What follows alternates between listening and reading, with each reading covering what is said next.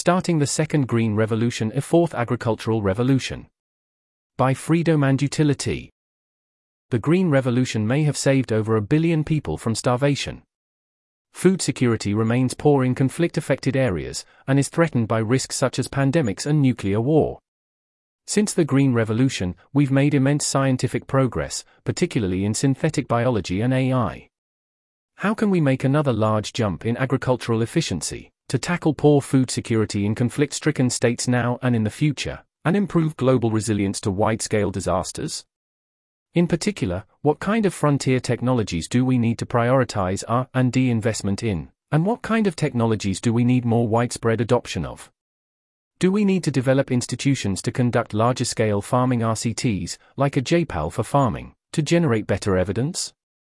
Do we need to engage farmers in large scale RCTs, similar to the way we engage doctors and patients in medical RCTs?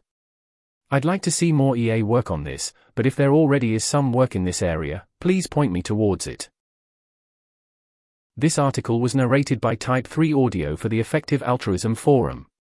To report an issue or give feedback on this narration, go to t3a.is.